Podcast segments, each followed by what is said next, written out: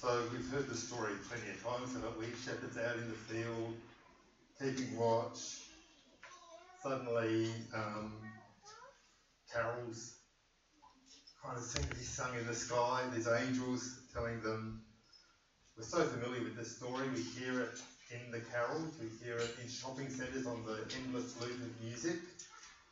And uh, and it sort of is so familiar that it kind of could even be a bit boring. Perhaps there's something we haven't noticed in this story. We heard the reading there from Luke chapter 2, and it opens with these shepherds out in the field. And it's in, it begins, my version says, in that same region. And so it's useful to know what that same region is. Before I do that, I, I had thought about telling you this story before I launched in. I forgot to do it. I'm going to launch into it, I'll tell the story now. When I was a minister at the large Bay Anglican Church uh, many years ago, I um, had a lady in the congregation who was a really hard nut. Like she really was tough. But she, I think her life was tough. but uh, she uh, she hated weddings, and she really hated weddings. That she was a married lady, by the way. She really hated weddings. That had one Corinthians chapter thirteen as the reading. Love is, and spelling out the glories of love. She hated that. She said it's just so fake. Whoever lives up to that, and I, I think, gee, I really felt her. I, I was a young pastor. I had no idea uh, how, how to help her. It was really tough. And um, my solution then was to try to argue her into the fact that love was really good. Try argue her into that fact that love was good. And all I did was make her crosser. I want to come back to that story later on, but there are people in this world who have hard crusts They kind of locked in and uh, tied into life in a way that um, they become cynical about anything. And uh, I think events like Christmas can bring all that out. Christmas is kind of like uh, 1 Corinthians 13 of our year, isn't it? It's about wonderful things. And if you're a cynical person, that can be really hard and so we kind of get cross about Christmas and um, and a little bit dismissive of it.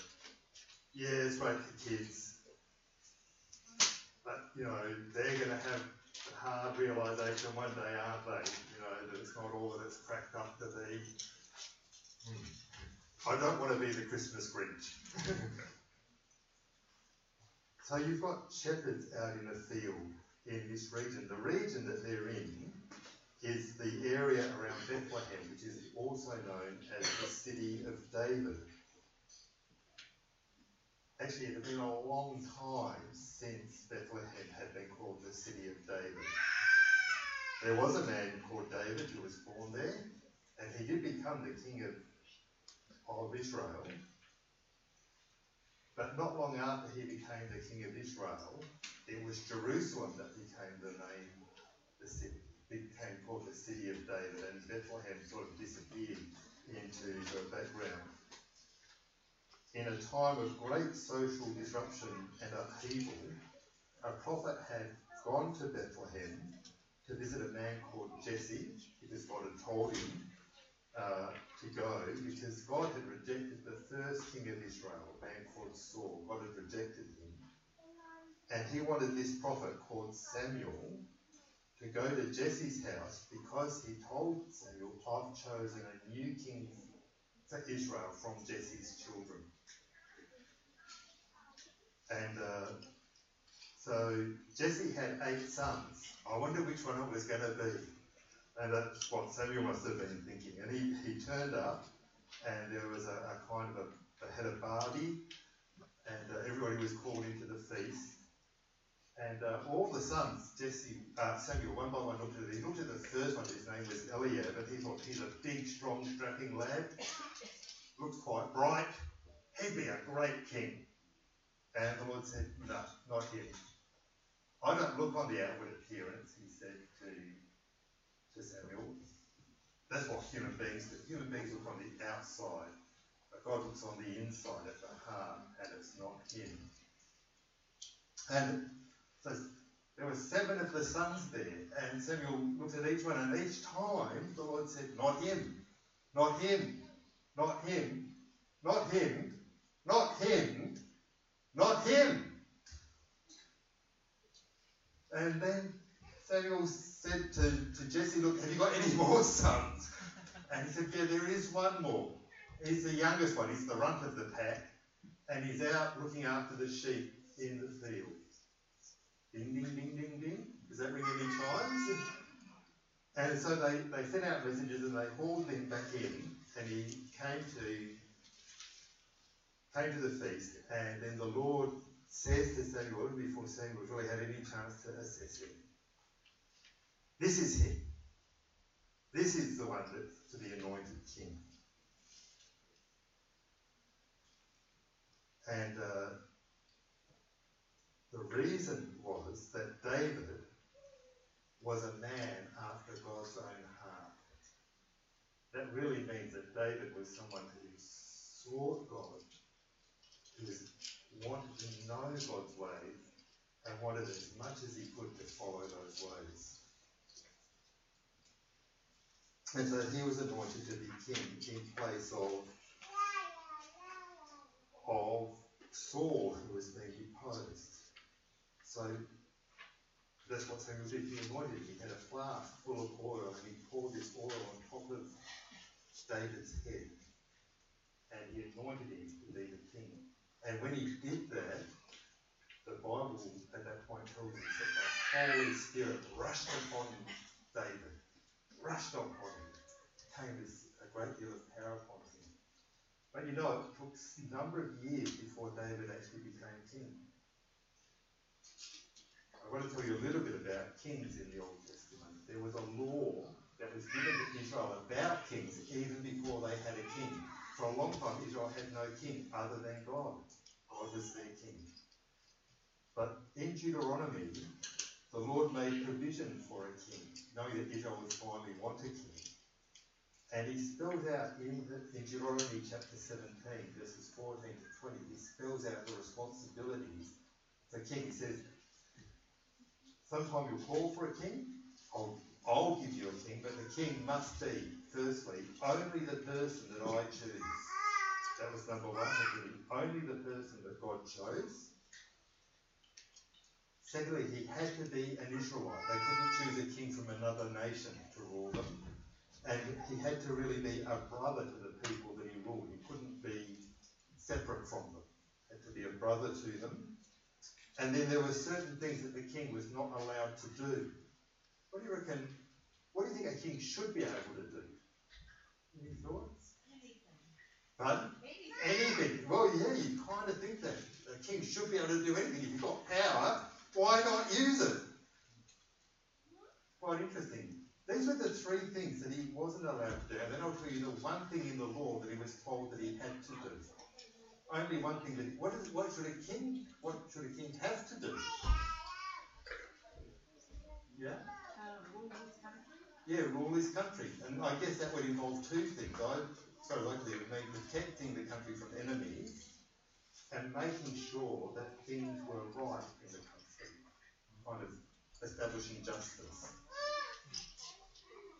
We'll come to what the law says he has to do just But these are the three things he wasn't allowed to do. Firstly, he wasn't allowed to get lots of horses. Me, what's wrong with horses? Well, in the ancient world, horses were the tanks of the ancient world. Horses pulled chariots. Horses were warfare animals.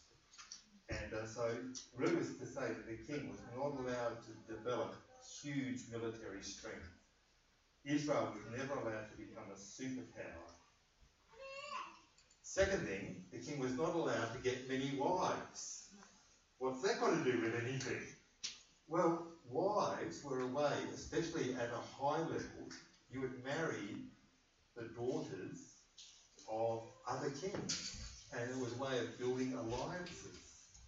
So the king wasn't allowed to have an army, military force, and he wasn't allowed to have political clout and alliances. And the third thing he wasn't allowed to do was get excessive gold and silver. So he wasn't allowed to become economically independent either. What the king had to be all the time was dependent upon God. He had to depend on God to protect the country, and he had to depend on God to provide for the country. It kind of ties into what he has to do, doesn't it? Then, this is the one thing that he had to do. This book of Deuteronomy that the law was in, the king had to get a scroll and handwrite out himself a copy of the book of Deuteronomy.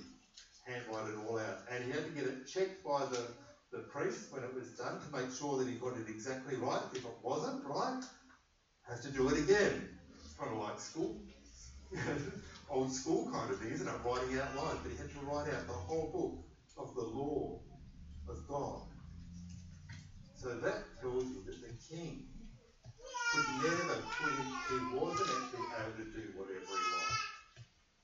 The king had to know what God wanted and to do that himself and to ensure that that's what happened in the land as well. That's quite something, isn't it? The, the king had to be a brother to the people of Israel. He was not above them, he was one of them. And he had to live by the same law that they had to live by. And he was to exemplify to Israel by not having power or alliance or wealth, great wealth. He was to exemplify to Israel a life of dependence upon the living God. That's what the is to do.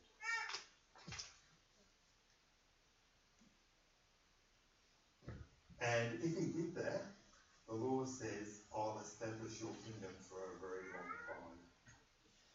And your descendants, if they do it, I'll continue to hold your kingdom. Well, Saul had first been chosen by God and had been a disappointment. And, and such a disappointment that God actually had to take the kingdom away from him. And then David became the king.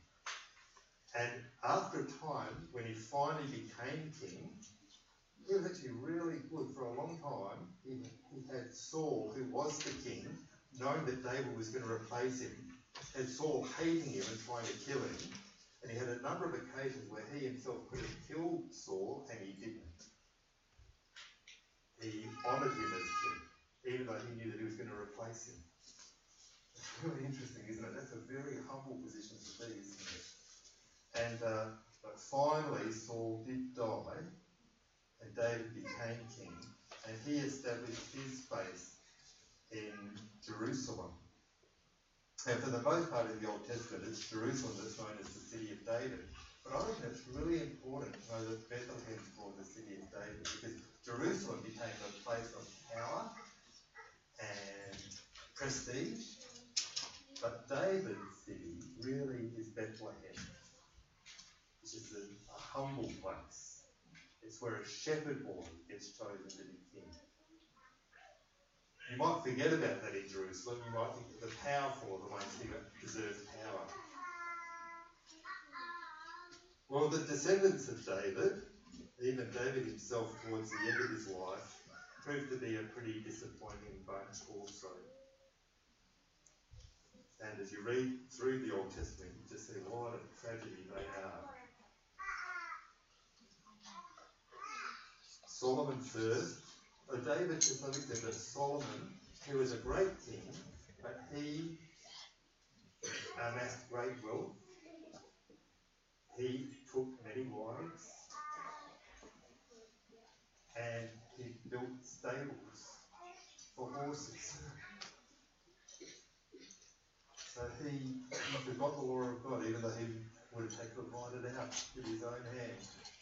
But he saw himself as above the law. He became arrogant and proud. So the kings were seduced by the trappings of power. They often forgot abandoned and betrayed the Lord and raised themselves up as tyrants over their subjects rather than being brothers, the brothers and sisters of Israel. So here, let's get back to Luke's account. Here you've got shepherds in that region in Bethlehem. And it must have been pretty tough to be a shepherd. Um, they were amongst the unskilled labourers of their day. Pretty hard in our in our social social and economic world, isn't it? To be an unskilled labourer. You're at the bottom of the heap. Certainly in the time of uh, uh, that Jesus was around, it's true that the Roman Empire was raising living standards in many ways, and there was a growing, what we call now a middle class, uh, and uh, there was a kind of a, a growth in skills. There was more education. If you were a farmer, um, it was much more lucrative to grow grain than to keep sheep. Is that still the way? Yeah. And, uh, was just hard work to, to keep sheep. And so, if you were a, if you kept sheep as a farmer, you were basically at the bottom of the pile of farmers too. You had pretty bad land, couldn't grow grain on it, and uh, and so if you're a shepherd, you might be hired by a farmer, you might be a farmer with unable to even hire a shepherd. You were really the bottom of the social pile. You weren't really an outcast, you just kind of had no status. You were kind of like just a nobody, nobody knows you. You might be what some people call deplorable. And I reckon you probably resent anybody who had education or power. And you probably think of them as, you know, not really great. You'd be fairly independently minded. The Roman Empire had created a whole bureaucratic class of people, public servants. That's what the tax collectors were. and they did really well out of the Roman tyranny over Israel. And shepherds then were on the downside of an upwardly mobile society. They were down, everybody else was heading up. And they probably felt they had every reason to be cynical about the ruling class who were prospering as they struggled. It's a given, isn't it, that the powerless always do well at the the powerful always do well at the expense of the powerless. That's the world we live in, isn't it? And the more power the powerful have, the more they forget about the powerless, and the powerless end up just thinking that's like something. If I had power, I'd do what I want to. Well, at some point that night, these shepherds, they were um, there in the field.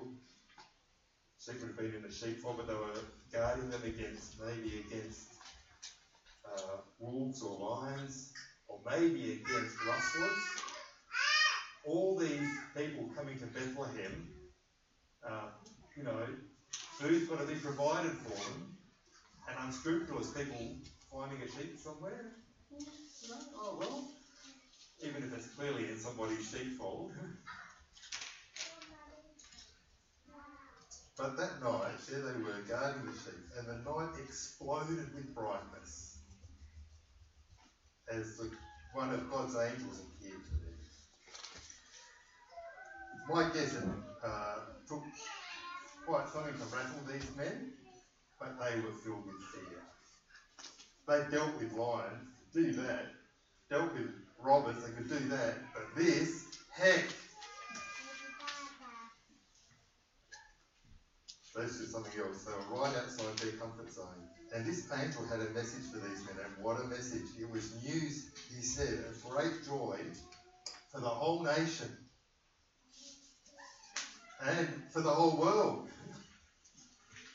For some reason, these shepherds on the backside of humanity were the first to hear about the birth of a child down in Bethlehem, David's town, who, can you believe what the angels say, is a Saviour who is Christ the Lord. And then, as soon as he's finished it, it's kind of like there's been a whole chorus just waiting to burst out. I loved it. The prayers today. Aaron says, anybody, you know, wants to pray, pray. And suddenly there's a whole host of children's voices praying to the Lord. Well, here there's a whole host of angelic voices calling out, Glory to God in the highest, and peace on earth with men with whom he's pleased. And then, just as suddenly as the brightness had appeared, it disappeared. And there's the shepherds. Uh, uh, uh, uh, what are you doing with that? Well, the event was so commanding that the shepherds could not simply leave it at that. They decided to go into Bethlehem straight away, leaving their sheep there, uh, to see this thing that had happened. As quick as they can, they went, found Mary and Joseph and the baby lying in a feed trough in a shed at the back of an inn. And they told the parents here what they've been told by the angels. And as, as they looked on the mother and the child, that message suddenly made sense to them. It all rang true. And so they went out of there praising and glorifying God for all they'd seen there in that shed, just as it had been told them. So what actually happened there? Like, it's quite something, isn't it? Have this dramatic event happen with angels, but something happened in the shed that actually fills them with joy. Something happens in the shed. It's not the angels that fills them. The angels fill them with fear, but when they go into the shed, they go out from there filled with joy.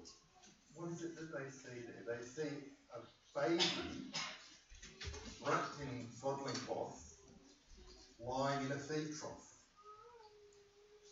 But with that baby, there's a whole word attached. Well, they hadn't seen anything very impressive. Nothing that spoke of imperial majesty. Nothing regal there in the shed, was there? They saw a baby that must have looked a bit like them when they were born. They saw someone who was like a brother to them. And they didn't see anything powerful and mighty. They saw something weak and helpless. They saw a baby who was going to, who really have to depend on God to survive. They saw a true king. That's what they saw, a true king. At last, a true king. Humble. What they saw, this young couple, not even married yet, newborn baby in a feed they saw the focal point of God's ruling power and action in the whole world. Here in the city of David, here at last, was David's true descendant. Meek and lowly in heart, born in humble circumstances with none of the trappings of power.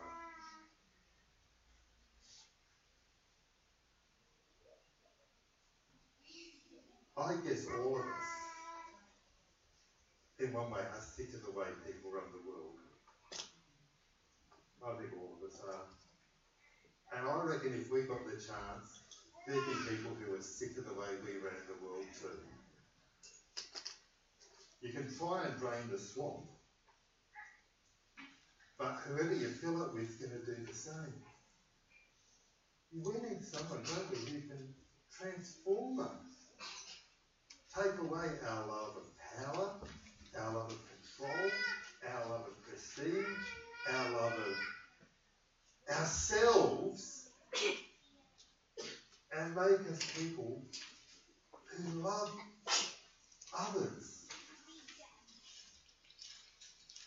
And there in that manger, in that feed trough, there, that little child was the one.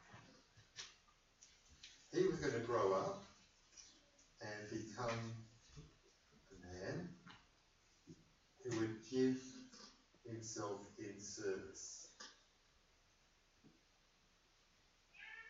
He was baptized, received the Holy, the Holy Spirit rushed upon him when he was baptized, and he began his work of being the king.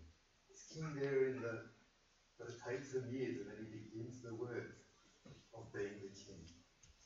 One of the first things he does is he preaches a sermon. That great sermon. People say, oh, I love the teaching of Jesus. If you read the Sermon on the Mount, it's pretty darn confronting.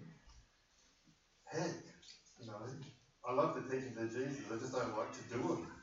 It's kind of like how it feels. But there's, a, there's Jesus, and what he's doing is he's, he's teaching the law. It's kind of like the law's been written on his heart, and now he teaches it. And he goes around doing good and healing all those who are oppressed by the devil or who are sick. He meets people who are broken in life and restores and renews them. He meets people who are hard and tough and the trust breaks, like those shepherds' trust broke that night. And how does he do that? He says to a hard bitten tax collector, I'm going to come to your place for dinner. And, uh, and that tax collector, Zacchaeus, he suddenly realizes he must like me.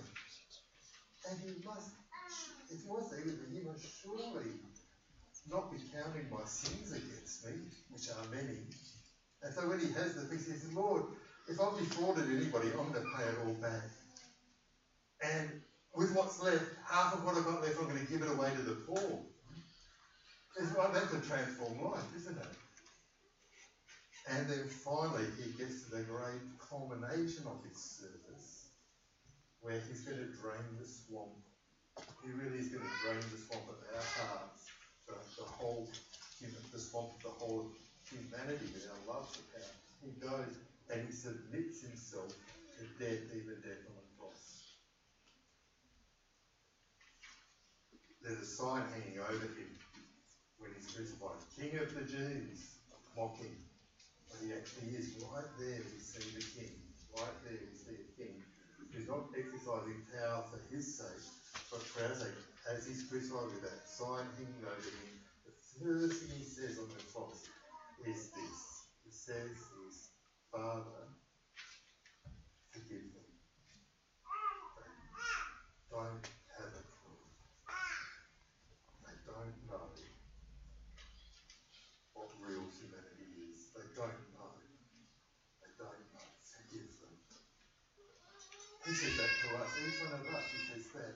We don't know what we're doing. We don't know how to get out of whatever we're in. We're trapped. We've got the crust. I'm just like that lady, you know, trapped. Except that Jesus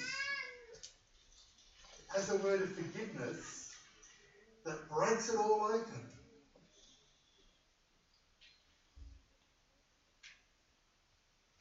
Jesus came to identify with the poor, the weak and lowly, the meek and lowly.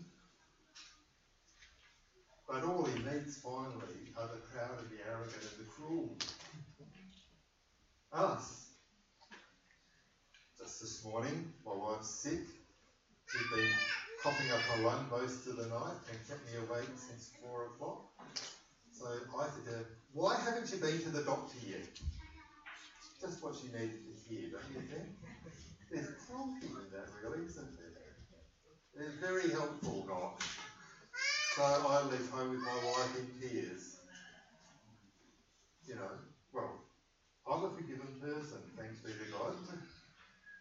But there you go, you know, that's us. And Jesus comes, and just when you think like at that cross and they're mocking him, they're spitting at him, they're taunting him, just when you kind of think it'd be fine to crack,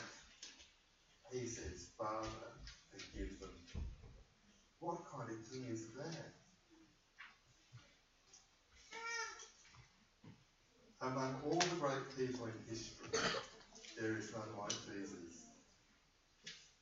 He, actually, he alone can actually rule the world.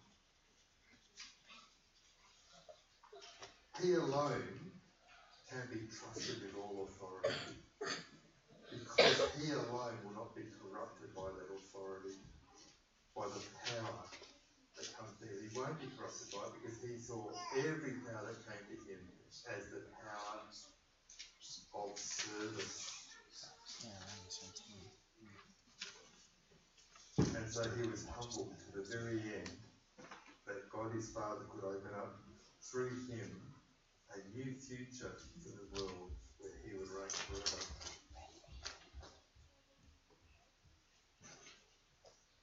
Most of the pain we have in our lives comes from the, our own arrogant attempts to rule our world. We want to be king of the world, or at least our little bit of it. We become heavy handed when we should be kind. We become unjust when we should be just. We become cruel when we should be forgiving. We become unfaithful when we should bear things for the sake of love. Jesus Christ, God's true King, has a word for us. All this makes us weary and heavy laden. What is the what did the shepherds do? The angels told them something and they came to Jesus. I've told you something today. And I want to say this is what Jesus says to you. Come to me. Come to me, all you who are heavy laden, weary and heavy laden. You will find rest for your souls. Come to me. Come to me, says Jesus, you who are weary and heavy laden. Come to me. Take my yoke upon you and learn from me. Come to me, you'll find rest for your souls. Up on the high cross, he took all that, all our sin, all our weary, heavy laden burden of our hard crust. And he opened up for us a future that is free and glorious. Today, if you never have before, you could pray something like this. King Jesus, I've made a mess of life, my life and the lives of others. I've tried to do things all my way. I thank you for your humble doing of things God's way, Lord Jesus. I thank you for going even to death on the cross. You alone can take my unruly life and give it order. And so I come to you and ask you, come to me, come rule in my life, and come rule in me. Forgive me my sins and make me new. Amen. I want to read you a poem in closing.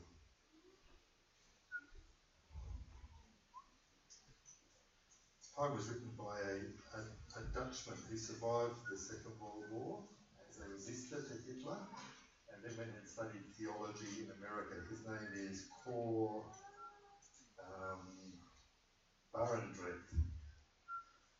This, the poem is called The Birth. At zero hour, God came, a baby on the bloodthirsty earth, with vernix on, it, on its skin like little sheep in a sundown pasture, and wrinkles on its face like little earrings of untimeliness, like summerwood in a balsam fir. And 20 billion invisible nerve cells with a live reminiscence of heaven, and more knowledge than 100 volumes of Encyclopedia Britannica in the DNA molecules of one cell stream.